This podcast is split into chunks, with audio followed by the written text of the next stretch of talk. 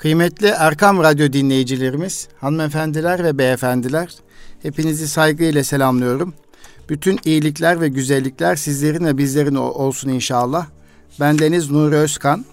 İstanbul Gönüllü Eğitimciler Derneğimiz adına Eğitim Dünyası programında yine birlikteyiz. İstanbul Gönüllü Eğitimciler Derneğimiz yani İGEDER'in katkılarıyla hazırlanan Eğitim Dünyası programında yine eğitimle ilgili konuları, güncel konuları müzakere ediyoruz, paylaşıyoruz dilimizin döndüğü kadarıyla. Malum içerisinde bulunduğumuz Ramazan-ı Şerif ayı içerisindeyiz ve Ramazan-ı Şerif'in son 10 gün içerisine girmiş bulunmaktayız. Allah'a hamdolsun. Ramazan ayı ister 30 gün çeksin, isterse 29 gün çeksin. Ramazan'ın son 10 gecesi yani ayın 21. gününden itibaren başlayan bu geceler oldukça kıymetli gecelerdir. Cenab-ı Hak hakkıyla değerlendirmeyi hepimize nasip etsin. Başta kendi nefsime ifade etmek istiyorum. Başı rahmet, ortası mağfiret, son 10 günü de e, günahlardan azat olunduğumuz, affolunduğumuz son 10 günlük süre içerisindeyiz. Teravihlerimiz, sahurlarımız, iftarlarımız, dualarımızla inşallah Ramazan bayramına yaklaşıyoruz. Önümüzdeki hafta tabii Kadir Gecesi e, yine Ramazan ayı içerisinde e, olan e, 27. geceyi de e, Kadir Gecesi'ni kutlayacağız. Cenab-ı Hak Kadir Gecemizi şimdiden mübarek eylesin. E, Kadir Gecesi Ramazan ayında sınırlıdır ve son 10 gecede sınırlandırılmıştır. Tekli gecelerde e, aranmasıyla ilgili e, rivayetler bulunmaktadır. E, Cenab-ı Hak e, Kadir gecesini idrak eden kullarından eylesin. E, Resulullah sallallahu aleyhi ve sellem Ramazan ayının e, son 10 gün içerisinde itikaf yaptığını biliyoruz. Ülkemizde de e, son 5-6 senedir e, itikaf yapanların sayılarının arttığını görmüş olmaktan dolayı da mutluluk duyuyorum. İtikafa giren e, değerli mümin kardeşlerimizden bizlere e, ve ümmeti Muhammed'e dualar istirham ediyoruz kıymetli Erkam Radyo dinleyicilerimiz.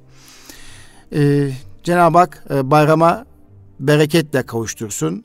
Tabii ki milli bayramlar ve dini bayramlar ülkemiz, ülkemizin çimentosudur e, birlik ve beraberlik harcıdır. Böyle bakmak lazım. Her bayram kutlamaları e, çocuklar için e, ve yetişkinler için, büyükler için bir duaya vesile olur.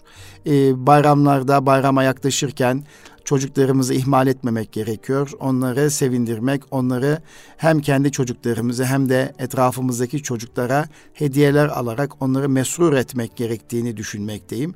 Ee, Cenab-ı Hak çocuklarımızın geleceğini güzel eylesin, güzel insanlarla karşılaştırsın diye temennine başlamak istiyorum kıymetli Erkam Radyo dinleyicilerimiz. Efendim, biliyorsunuz geçtiğimiz hafta e, ufka yolculuk yarışmalarından bahsetmiştik ve ufka yolculuk yarışmasında e, özellikle e, ana temanın sağlıklı düşünmek üzerine olduğunu ifade ederek e, hazırlanan kitaplardan e, bir e, parça paylaşmıştım.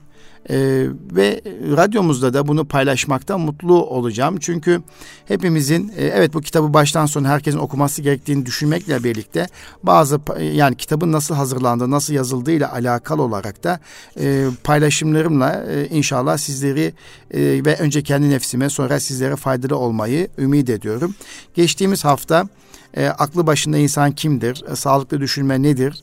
E, bunun üzerinde e, durmuştuk. İşte aklı başında insan yaşamını sürdürmek ve ona ve ona anlam vermek için düşüncelerinin sağlamlığını ve sağlığını denetleyen ve davranışlarını buna göre düzenlemeye çalışan birey olarak e, tanımlamaya çalışmıştık. Ve aklı başında olan insan yaratanını kendini tanıyan ve yaratanını tanıyan ve e, sağlıklı düşünme mekanizme sahip olan insan beden ve ruh e, insanın beden, ruh ve benliğini düzenli bir şekilde organize eden bir insan olarak anlatmaya çalıştık ve insanın e, bu üç unsuru yani beden, ruh ve benlik birbirlerine nasıl etkiler? E, bu anlamda bedenin, zihnin ve ruhun gelişimine dair bilgileri düşünce uygulamaları sağlıklı bir süreç yürüterek içselleştirmiş birey aslında aklı başında insan olduğunu ifade etmiştik ve aklı başında olan insan gerçekleri inkar etmez, kendini tanımayı, içinde bulunduğu şartları öğrenmeyi ve öğrendikleriyle doğru davranışlar geliştirmeyi seçer. E, çünkü aklı başında insan zihnin, ruhun ve e, düşünce uygulamalarını sağlıklı bir şekilde yönetebilen insandır. Ve aklı başında olan insan her şeyden önce birey olma cesaretini gösteren kişidir. Birey olmak ne sağlar?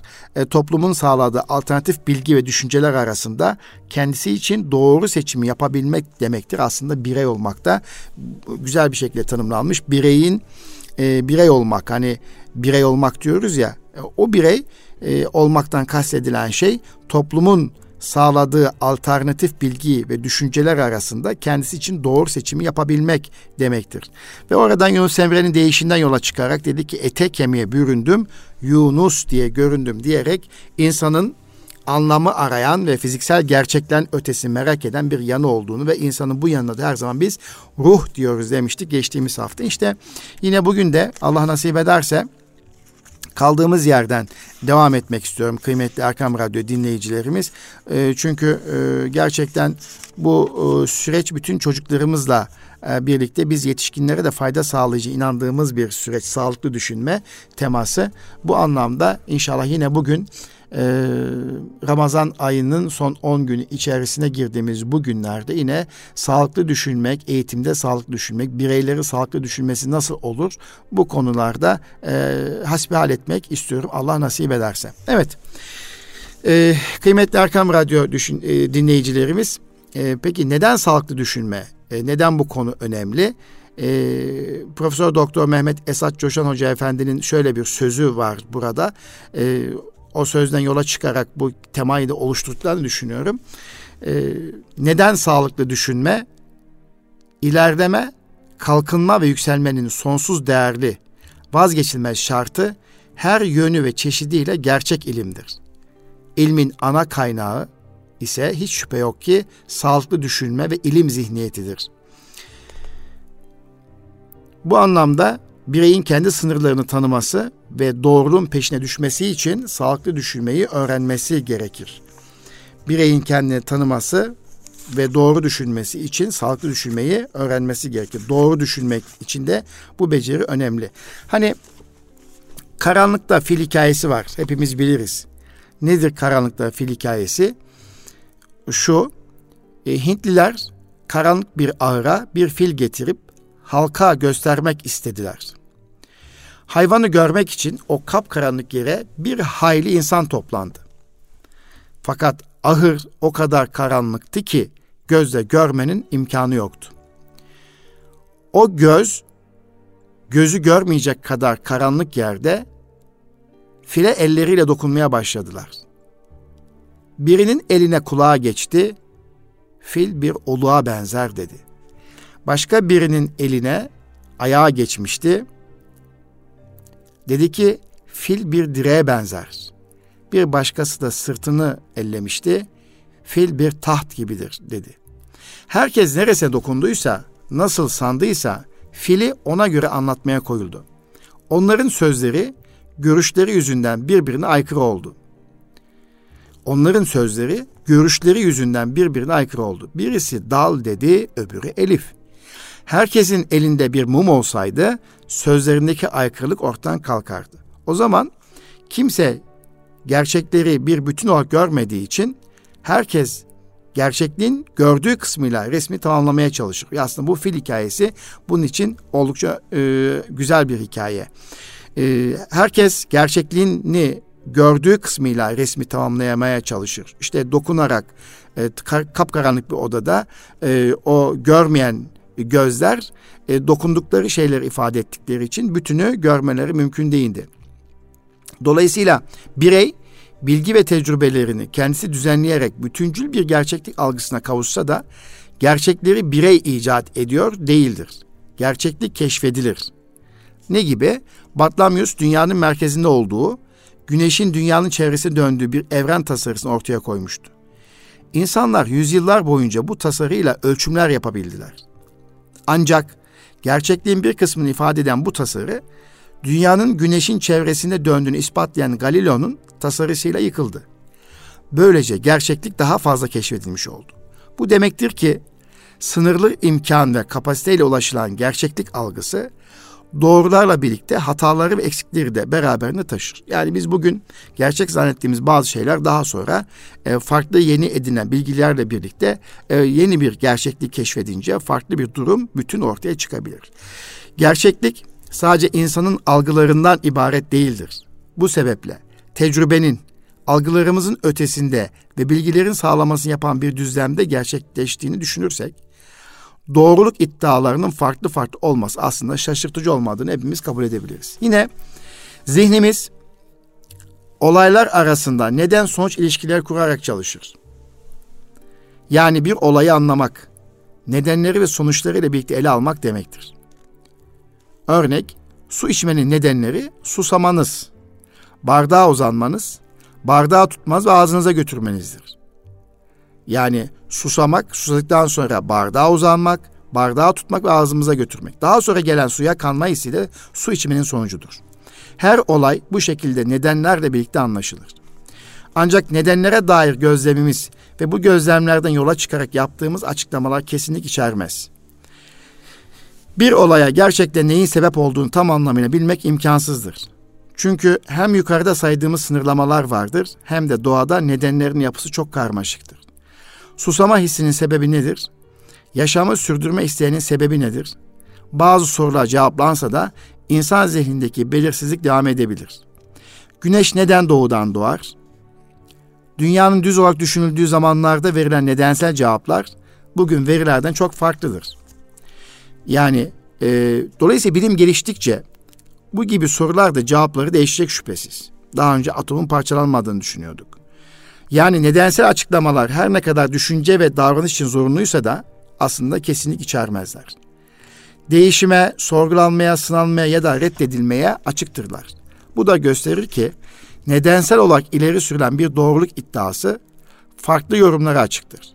Ancak bu durum neden sonuç ilişkisinin olmadığını değil, bizim ona mutlak doğrulukla bilemeyeceğimizi gösterir. Yukarıda saydığımız etkenler farklı doğruluk iddialarının ortaya çıkmasına neden olur şüphesiz. Bunun için diğer sonucu da bireyin kendi doğru bildiklerini zamanla değiştirmesidir. Yukarıdaki etkenlerin saymış olduğumuz etkenlerin hepsi farklı zamanlarda bireyi etkiler mi? Etkiler. Örneğin bir insanın zeka ve bilgisi arttıkça daha önce doğru saydığı durumların yanlışlığını görmesi mümkündür. Kendi doğru bildiklerin mutlak olması bazen kişi kendi bilgisi mutlak olduğu yanılgısına düşürür. Diğer bir deyişle doğru olarak bilinen şeyin neden doğru olduğunu bilinmesi gerekir. Yoksa bu bilgi değil, görüş olur. Öğrenme büyük ölçüde hataların fark edilip giderilmesi ve oluşan boşlukların kapatılması demektir. Burası oldukça önemli. Öğrenme büyük ölçüde hataların fark edilip giderilmesi ve düşen boşlukların kapatılması demektir. Bunun için aslında bireylerin yapmış olduğu hatalar bir öğrenme aracıdır, fırsatıdır. Bu okulda, evde, toplumda, ailede bu her zaman geçerlidir. Dolayısıyla bazen hatalarından ders çıkartmak deriz ya, hatalardaki e, nedenleri, sonuçları iyi analiz edersek iyi bir öğrenme, belki bazen de pahalı bir öğrenme olacak olacaktır şüphesiz ama bununla birlikte e, oradaki hataların fark edilip giderilmesi aslında kişide kalıcı bir öğrenmeyi sağlayacaktır. Sağlıklı düşünen birey öğrenmeye de her zaman açıktır. Muhammed İkbal diyor ki yıldızların seyir hattını dahi bilen insan kendi fikir dünyasında sefer edemiyor. Ne garip değil mi? Yıldızların seyir hattını bilen insan kendi fikir dünyasında sefer edemiyor. Bireyin şartlarını, doğayı, toplumu tanıyarak kendini bilmesinden bahsettik ama bilmek nedir? Bilgi neye denir? Hakkında bilgimizin olmadığı bir şeyi nasıl öğreniriz? Bilgi düşünmenin neresindedir? Bunlardan bahsetmedik. Peki şimdi bu sorulan cevabını hep birlikte arayalım. İnsan zihni amaçlarla çalışır. Bir sorunla karşılaştığımızda onu çözmeyi amaçlıyorsak uygulamalar geliştirmeye başlarız. Yani pratik geliştiririz. Bir sorun hakkında daha geniş bir anlayış kazanmak istiyorsak teoriler yani kuramlar ileri süreriz. Uygulama ve kuram düşüncenin iki yönünü temsil eder. Birbirine rakip değil, zihnimizin birbirini tamamlayan iç içe iki işlevidir. Mesela bir durakta otobüs bekliyorsunuz. Bineceğiniz otobüs gelmesi gereken vakitte görünmediyse sorunu çözmek için alternatif yollar ararsınız. Seçenekler arasında başka bir durağa gitmek, taksiye binmek veya beklemek olabilir. Eğer aceleniz varsa başka çözüm. Paranız azsa başka çözüm. Yağmur yağıyorsa başka bir çözüm düşünürsünüz. Hangi şartla hangi çözüm uygulanacağına dair karar vermek için otobüsün gelişiyle ilgili genel bir kuramınız vardır. Paranız azsa başka bir durağa gitmek bir çözümdür ama taksiye binmek bir çözüm değildir. Zamanınız darsa taksiye binmek bir çözümdür ama başka bir durağa gitmek çözüm değildir. İşte bunun gibi farklı şartlarda hangi uygulamaların başarılı olacağına dair kuramlarınızın olması zihninizin hem özel olarak hem de genel olarak sorunları çözme amacıyla çalışması sebebiyledir. Hayattaki tüm problemlerimizi taksi çağırarak mı çözüyoruz yani? Değil. Hayatımız e, her zaman karışık mı? Kısmen. Ama iyi de organize edebiliriz. Hayattaki sorunların hepsi otobüs beklemek gibi somut sorunlardan değil şüphesiz. Daha geniş kapsamlı ve daha soyut sorunlar sadece çözüm de değil. Aynı zamanda çözümleme isterler. Peki çözümleme ne demektir diye soracak olursanız eğer çözümleme bir sorunun farklı yönlerden ele alınarak anlamlı parçalara ayrılması ve her bir parçasının tek tek ve bütün içinde anlaşılması demektir. Çözümleme budur. Bir sorunun farklı yönlerden ele alınarak anlamlı parçalara ayrılması ve her bir parçasının tek tek ve bütünlük içinde anlaşılması demektir. Birey somut sorunlarının çoğunu belli uygulamalarla çözerek yaşamını sürdürür. Acıktıysa yemek yiyerek bu sorununu çözer. Ancak neden acıkıyorum veya neden hayatta kalmak istiyorum sorusunu cevaplandırmak için bireyin soyutlamaya ve sınıflandırmaya ihtiyacı vardır. Bu yüzden var olan bir kurama başvurur ve kendisi gibi kendisi bir kuram oluşturur. Bilgi bir yandan uygulamayla somut gerçeklikleri kapsarken diğer yandan kuramlar aracılığıyla bireyin soyut gerçekliklerine dair anlayışı genişletir. Peki bilginin temelinde ne vardır? Bilginin temelinde insanın kendine ve dünyaya dair gözlemi, toplumsal aktarımı ve hafızasını sağladığı varsayımlar vardır. Güneşin her sabah doğmasından dolayı yarın da doğacağı varsayılır. Su bir kez susuzluğu giderdiği için bundan sonra da gidereceği varsayılır. Bir bölgenin adına birçok kişi İstanbul dediği zaman oranın İstanbul olduğunu varsayarız. Bu varsayımlar zihnin bilinmeyen gerçekliğe dair yoklamalarıdır. Güneşin bu sabah doğmasını tecrübe etmiş biri yarın da doğacağını varsayarak güneşe dair gerçeklik, gerçeklik yoklamış olur. Güneş gerçekten doğarsa varsayımı güçlenir. Ertesi gün bir kez daha doğarsa varsayımı daha da güçlenir. Bu şekilde varsayımlar güçlü bir aksi durumla karşılaşmadığı sürece ayakta kalmaya devam eder. Hiçbir varsayım boşlukta tek başına durmaz. Çeşitli konulardaki varsayımlar zihin tarafından tıpkı yapbozun parçaları gibi bir araya getirilir. Birbiriyle uyuşan varsayımların bir araya gelmesi gerçekliğe dair daha bütüncül bir resim sunar. Zaman, mekan ve kişiler gibi ortak konulara sahip varsayımlar bir araya gelerek inançları oluşturur. O zaman güneşin her sabah doğacağı varsayımı, güneş doğduğunda etrafın aydınlanacağı varsayımıyla ve etrafın aydınlanmasıyla havanın ısınacağı varsayımıyla bir araya gelerek gündüzün sıcak ve aydınlık, gecenin soğuk ve karanlık olacağına dair inancımız gelişir.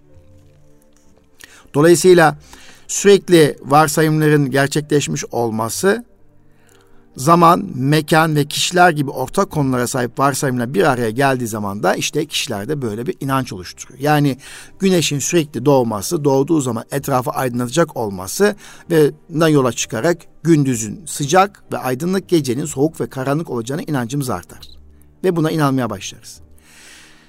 Tekrar edenin daha gerçek olduğuna dair varsayımımız bu tür doğa olaylarını neredeyse her zaman desteklenir. Ancak Birçoğun dolapta hayalet olduğuna dair varsayımı zamanla yıkılır. Çünkü başka varsayımlarla desteklenmez ve karşıt varsayımlar mesela hayalet diye bir şey yoktur varsayımı daha güçlüdür. Bu şekilde yıkılan varsayımlar kişilerde inanç oluşturmazlar. O zaman kıymetli Erkam Radyo dinleyicilerimiz, hayatımızın her yanı inançlarla kaplıdır. Uygulamada ve kuramda kendimize, ana babamıza, içinde yaşadığımız topluma, insanlığa, doğaya, tarihe, yaratıcı olan inançlarımızla yaşarız. İnancın olmadığı bir uğraş, inançla şekillenmeyen bir hayat yoktur. İnançlar tam anlamıyla dünyamızı oluştururlar. İnançların bir kısmı ise nedenlere dayalı olarak istersemez bilgi olur. Tabii ki inançlarımız doğru ve yanlış olabilir. Mesela Türkiye'nin başkenti Ankara olduğu inancı doğru. İstanbul olduğu inancı yanlıştır. Doğruluk konusunda anlattığımız gibi gerçeklere uyan iddialar doğru inançlardır. Gerçeklere uymayanlar ise yanlış inançlar, dil gibi sembollerle ifade edilir ve toplum içinde sürekli çarpışır, kaynaşır, bölünür ve bütünleşir. Bu sayede farklı kişiler tarafından doğruluğu denetlenmiş olur. Yeterince güçlü inançlar diğer inançlara dayanak ve kanıt olabilir tabii ki. Bir inancın toplumsal olarak onaylanmış diğer inançlar tarafından desteklenmesi yani geçerli nedenle sunulmasıyla ortaya istersemez bilgi çıkar. Peki bilgi olmayan şeyler de var mıdır? Şüphesiz vardır. Mesela Yunus Emre diyor ki ilim ilim bilmektir. İlim kendin bilmektir. Sen kendini bilmezsen bu nice okumaktır der Yunus Emre. Kur'an-ı Kerim'de de Cenab-ı Hak hiç bilenler de bilmeyenler bir olur mu diye sorulur. Gerçekten bilgi sahibi olanların kendileriyle ve çevreleriyle ilişkileri, hayata bakışları değişir, gelişir ve olgunlaşır. İşte aklı başında insan bilmediğini bilen bireydir. Bu yüzden inançları arasında bilgi olanı olmayandan ayırt edebilmek kişidir. Bir konuda gerekçelerine bakmadan başkalarından ödünç aldığımız düşüncelere bilgi mi deriz, görüş mü? Bir konuda gerekçelerine bakmadan başkalarından ödünç aldığımız düşüncelere görüş denir. Özellikle günümüzde sosyal medyada, televizyon ve gazetelerde, reklam panolarında çokça maruz kalınan görüşlerin bir kısmının psikolojik ve sosyolojik yakınlık duyduğumuz için sahipleniriz. Bir konu hakkında bilginin olmadığı durumlarda görüş sahibi olmak mümkündür. Ancak görüşün görüş olduğunun yani sahiplenilen inancın desteklenip desteklenmediğinin farkında olmalıdır. Görüşlerin bilgi, bilgilerin görüş olarak sunulması hem bireyin zihninde hem de toplumda bilgi kirliliğine neden olur. Bilgi olmayan bir diğer şey ise ön yargıdır. Ön yargı, bilgi olmayan bir diğer şey, ön yargı. Ön yargı. Ön yargı yeterince desteği olmayan inançlara verilen isimdir. Bir ön yargı başka inançlar tarafından doğrulandığında bilgiye dönüşür. Yeterince inanç tarafından doğrulanmazsa tabii ki ön yargı olarak kalır. Ancak daha önemlisi güçlü inançlar tarafından çürütüldüğü halde bir ön yargının devam etmesi izin vermek ise buna da bağnazlık denir. Çürütüldüğü halde o ön yargı devam ediyorsa o zaman ona bağnazlık denir. Bilginin ve sağlıklı düşünmenin en büyük engellerinden biri bağnazlık yapıp ön yargılarına sıkı sıkıya bağlı kalmaktır. Bilgi nedenleri şahsen ve bizzat öğrenmeyi gerektirir. Bilgi nedenleri şahsen ve bizzat öğrenmeyi gerektirir. Malumat ise toplumsal kaynaklara güvenmekle ilgilidir. O zaman hayatında hiç yoğurt yapmamış ve yapıldığını görmemiş biri için yoğurdun sütten yapılması bir malumat bilgidir. Bursa'ya hiç gitmemiş birisinin Uludağ'ın yüksekliğini internetten öğrenmesi de malumat bilgiye girer. Malumat bu anlamda yararsız sayılamaz ancak bir il bilgi ile de karıştırması durumunda bireyi yanlış yönlendirebilir. Dolayısıyla bilgi nedenleri şahsen ve bizzat öğrenmeyi gerektirir. Malumat toplumsal kaynaklara güvenmekle ilgilidir.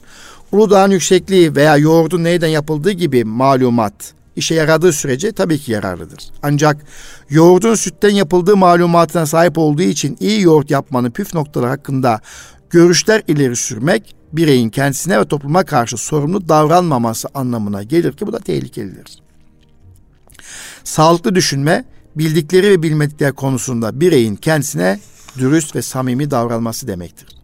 Yine burada Yunus Emre'den aktarmak gerekir ki kıymetli Erkam Radyo dinleyicilerimiz bir pınarın başına bir testiyi koysalar 40 yıl orada dursa da kendi dolası değil. Bir pınarın başına bir testiyi, bir testiyi koysalar 40 yıl orada dursa da kendi dolası değil.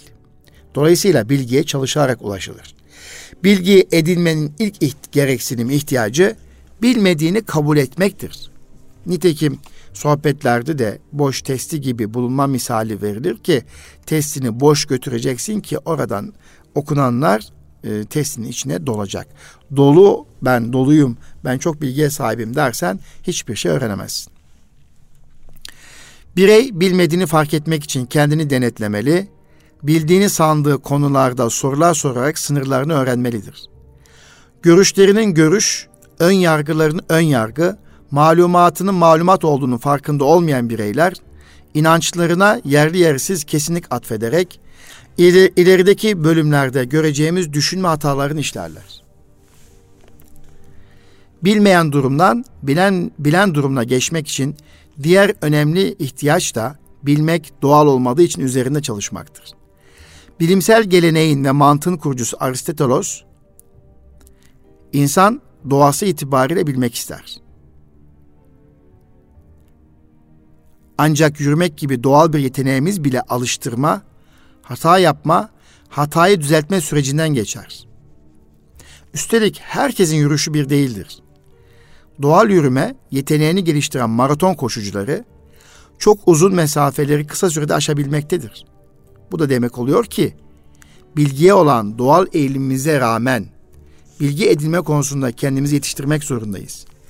Yoksa yürüme yeteneğimiz olsa da emeklemeye devam ederiz. Hızlı koşma yeteneğimiz varsa bunu ortaya çıkaramayız.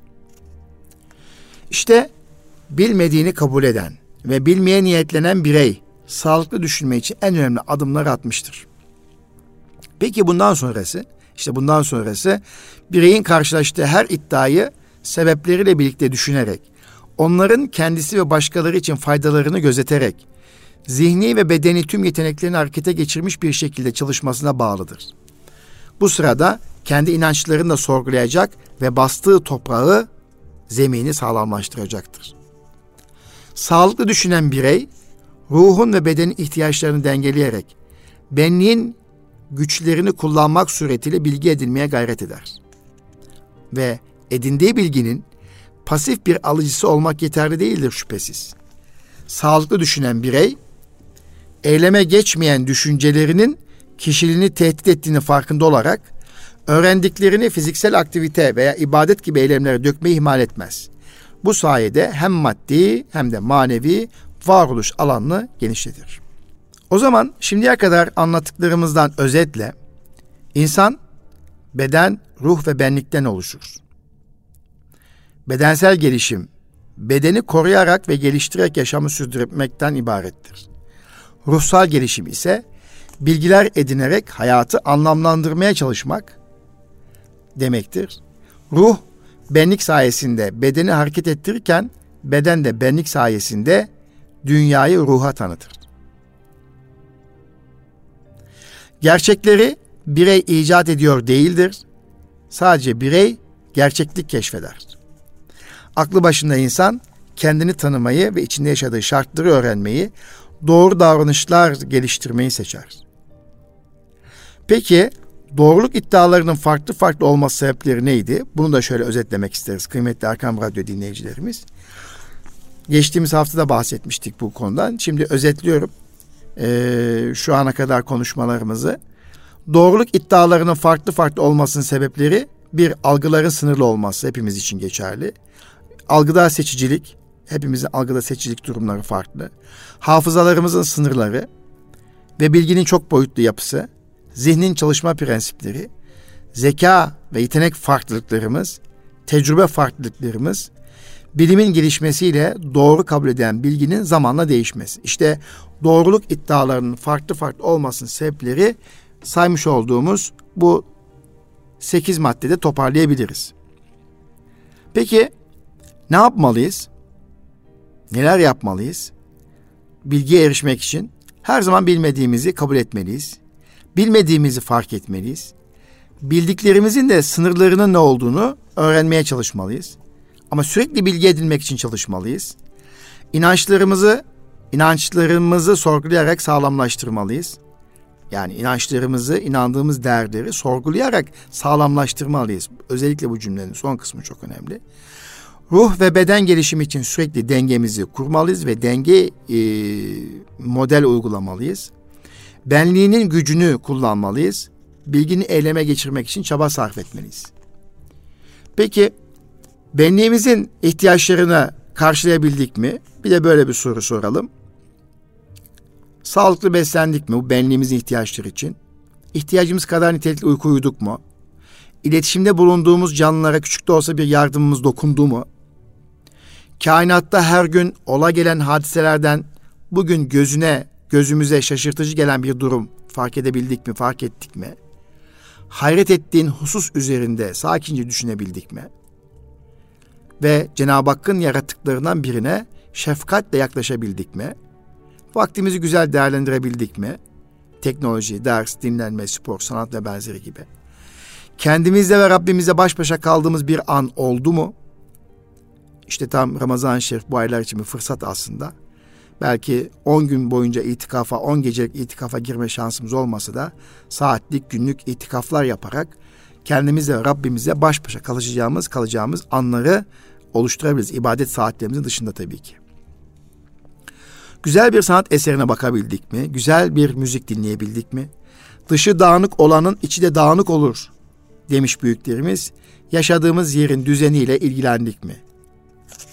Evet, aslında bu 10 madde, saymış olduğum 10 madde benliğimizin ihtiyaçlarını karşıladığımız zaman aynı zamanda huzur ortaya çıkar. Yani sağlıklı beslenme, nitelikli uyku, e, birilerine yardımımızın dokunması, e, hayret ettiğimiz bir husus üzerinde düşünmek, yaratılmışlardan birine şefkatle yaklaşmak, vaktimizi güzel geçirmek, kendimiz ve Rabbimize baş başa kalmak, e, bir güzel bir sanata bakmak, güzel bir müzik dinlemek ve e, hayatımızı da organize ederek dağınıklarımızı gidermek. Keşfül hafade deniliyor ki Allah'ın ilk yarattığı şey akıldır. Allah'ın ilk yarattığı şey akıldır. Sağlıklı düşünmenin önemli bir bölümü çözümleme ya da diğer bir ifadeyle analiz yetimizi geliştirmek ve uygun şekilde kullanmakla ilgilidir. Çözümleme yapmak bir sorunu, bir veriyi veya bir metni dikkatlice inceleme yeteneğidir.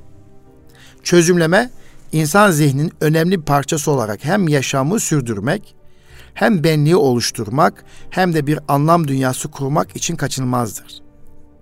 Beynimizin bir yarısı çözümleme yapmak üzere gelişir. Çözümleme sayesinde kişi için zararlı ve faydalı şeyler birbirine ayırt edilir. Bilim, felsefe, teknik gibi kültürün önemli öğeleri hassas çözümlemelerin sonucunda ortaya çıkar. Şüpheci yaklaşımın ve anlamlı sorular sormanın araştırma açısından önemine değinmek gerekir. Sonra verileri düzenlemek, örüntüleri keşfetmek, kanıtları değerlendirmek yoluyla iyi bir çözümlemenin nasıl yapılacağını öğrenmek gerekir. Eğer çözümleme başarılı bir şekilde yapılırsa araştırmanın bizi yargıda bulunmayan nasıl ulaştıracağına e, çözümleme başarılı bir şekilde yapılırsa araştırmanın bizi yargıda bulunmayan nasıl ulaştıracağına bu başlık altında değinmiş olacağız aslında.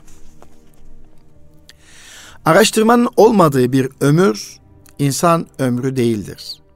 İnsani bir ömür değildir aslında. Sokrates'in söylediği bir söz. Araştırmanın olmadığı bir ömür insani bir ömür değildir. Bilinenden bilinmeyene doğru araştırmaya ihtiyaç var. Bir bilginin sağlıklı olup olmadığı araştırma ile ortaya çıkar. Araştırma kısaca bilinenden hareketle bilinmeyene varmak demektir. Sağlıklı düşünme araştırmayı teşvik eder kıymetli Erkam Radyo dinleyicilerimiz. Cenab-ı Hak Kur'an-ı Kerim'de de hakkında bilgi olmayan şeylerin şeyin olmayan şeyin ardına düşme diye bizleri uyarmaktadır. İşte aklı başında insan doğruluğunu bilmediği iddiaların peşine takılmak yerine gerçekleri araştırma yaparak keşfetme yolunu tercih etmelidir. Birey aktarılan iddianın türüne göre tüm bilişsel yeteneklerini aynı anda ama farklı oranlarda kullanarak gerçekleri araştırır. Deneyimleme, akıl yürütme, sezgi ve varsayma yetenekleri sayesinde iddiaların doğruluğunu test eder. Suyun kaç derecede kaynadığını araştırmak için deneyimi kullanmak gerekir. Ancak bu sırada akletme, sezgi ve inanç gibi diğer bilişsel yeteneklerin kullanılmadığını söyleyemeyiz. Bir matematik işleminde sezgimizle hangi formülleri uygulayacağımızı bulur, aklımızla bu formülleri bir yandan uygular, aynı zamanda bir yandan deneme yanılma yoluyla işlemlerin sonuç vereceğine inanırız. İşte bu şekilde araştırma konusuna göre ağırlığı değişen bu yetenekleri kullanmakla bilinenden bilinmeyenin çıkarılması sürecine biz araştırma diyoruz. Gerçeklerin peşine düşmek, aktarılan iddiaların kimini diğerinden ayırt edebilmeyi gerektirir. Bu bireyin kendi adına düşünmesi ve mesajların doğruluğuna kendi karar vermesi yoluyla yapılır. Bireysel gözlemlen doğruluğunu bilinen her yolla test ederek doğrulara ulaşma yolunu araştırma neticesinde buluruz. Diğer bir deyişle bireysel doğruların sadece bireysel olmadığını göstererek araştırma yapılır. Burada anahtar kelime göstermektir. Doğru cevabın yanlıştan farkını bir kişinin görmesi yetmez. Onu diğer insanların onayını açarak keşfettiği gerçeklerin ona göre olmadığını ortaya çıkarması gerekir. Çözümleme nedir peki? Çözümleme yapmak bir sorunu, bir veriyi veya bir metni dikkatlice inceleme yeteneği olduğunu söylemiştik. Çözümleme yeteneğini geliştirenler isterseniz bilgiyi inceler.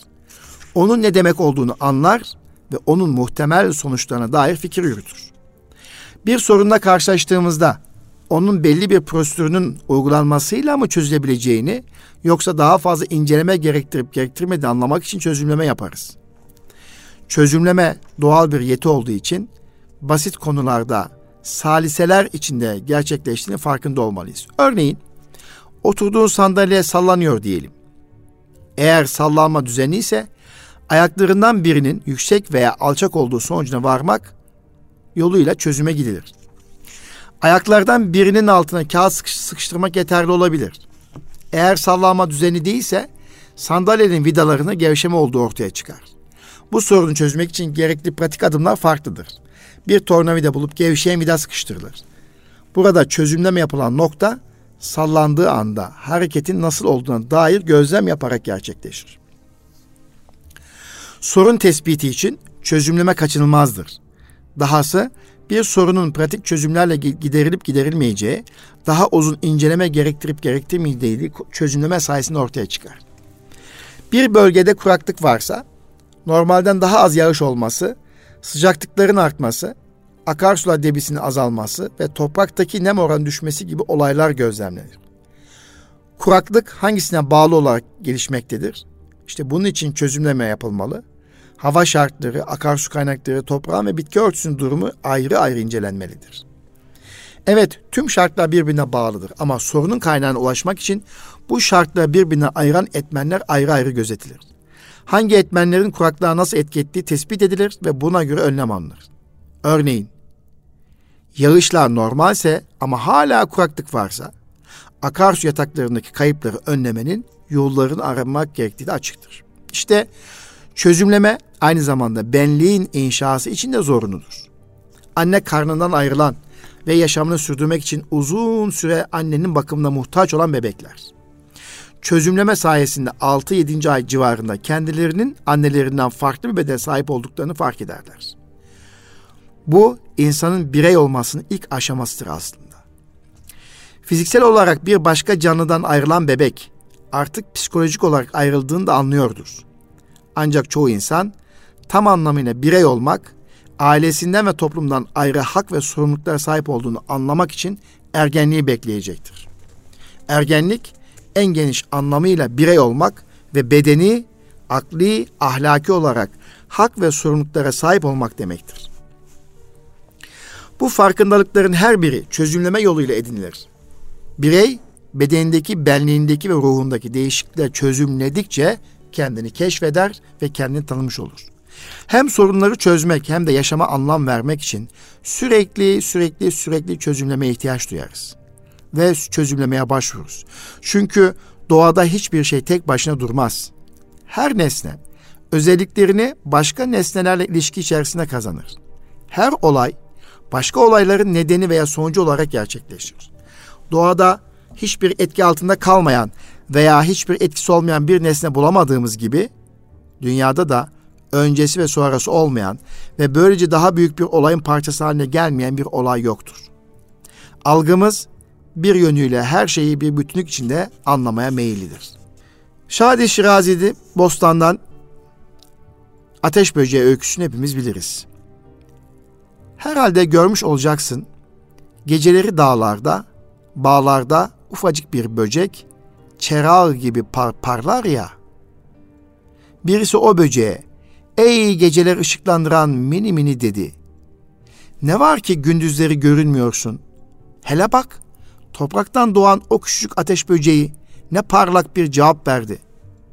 Ben dedi, gecede kırlardayım, gece de kırlardayım, gündüz de. Ama güneşin karşısında görünmez olurum diyor. Evet, işte e, güneşin karşısında görünmez olurum. Bütünün parçalarından e, büyük yani o ateş böceği küçük bir parça gece onun ışıldısı görünüyor ama kendisinden daha büyük büyük enerjiye sahip bir parça ortaya çıkınca kendisi görünmez oluyor. Tümden gelim dediğimiz bu yönteme göre genele ait bir bilgi geneli oluşturan tüm özel nesneler için geçerlidir. Mantık düşünceyi basit parçalarına nasıl ayırır ve bu parçalar ilişkileri nasıl denetler? İşte bu sorunun cevabı işte kitabımızın sınırlarını aslında aşıyor. Fikir vermesi açısından mantığın bir düşüncenin temelinde yatan inançları ortaya çıkarmakta nasıl kullandığını göstermek gerekir. Örnek, bütün kediler kuyrukludur diye inanan biri için tekir bir kedidir bilgisi, tekir kuyrukludur sonucunu çıkarmak için yeterlidir. Tekir'in kedi olduğunu bilen biri onu görmemiş olsa da Tekir'in kuyruklu olduğu sonucuna varır. Dikkat ederseniz burada C cümlesini yani Tekir kuyrukludur cümlesinin doğruluğu A ve B cümlelerin doğruluğuna bağlıdır. Bu demektir ki A ve B, C'nin doğruluğuna hizmet eden düşünce parçalarıdır. Bir düşünceyi bu şekilde çözümleyerek aslında benzer yapılara nasıl ulaşabileceğimizi görebilir ve sağlıklı düşünmek için de mantık aracılığıyla bu inanç ve varsayımlarımızı sağlıklı bir şekilde ortaya çıkarabiliriz. Çözümleme yanlış inançlara dayalı fikirleri ortaya çıkararak bireyin yaratıcıdan gelen mesajı anlama imkanı sağlar. Cenab-ı Hak Kur'an-ı Kerim'inde o halde sen yüzünü doğruca Allah'ı birleyen olarak dine yani Allah'ın insanları üzerinde yarattığı fıtrata çevirir. Allah'ın İslam'a kabiliyetli yaratılışında hiç değişme yoktur. İşte dost doğru din budur. Fakat insanların çoğu bilmezler. Değişmez olanla sürekli değişenler, sonsuz olanla geçici olanlar, bir olanla çokluk, her yerde olanla kısıtlı olanlar çözümleme sayesinde ayırt edilebilir. Evet, kıymetli Erkam Radyo dinleyicilerimiz, hanımefendiler ve beyefendiler bugün de sağlıklı düşünme için çözümlemenin e, kişiye sağlayacağı faydaları dilimizin döndüğü kadarıyla kitaptan da okuyarak paylaşmaya çalıştık. Aklı selim bir insanın nelere sahip olması gerektiği, iyilik ve kötülüğü öğrenen, anlayan ve anlamlandıran ruhun ve bununla ilgili olarak e, egonun ruhu nasıl beslediği ve ego-ruh ilişkisiyle ilgili bilgileri aktardıktan sonra bireyin sağlıklı düşünebilmesi için de çözümleme becerisine sahip olması gerekir. Yine araştırma yeteneğine sahip olması gerektiğini ifade etmeye çalıştık. Çözümleme yapmak bir sorunu, bir veriyi veya bir metni dikkatlice inceleme yeteneği olduğuna ifade ettik.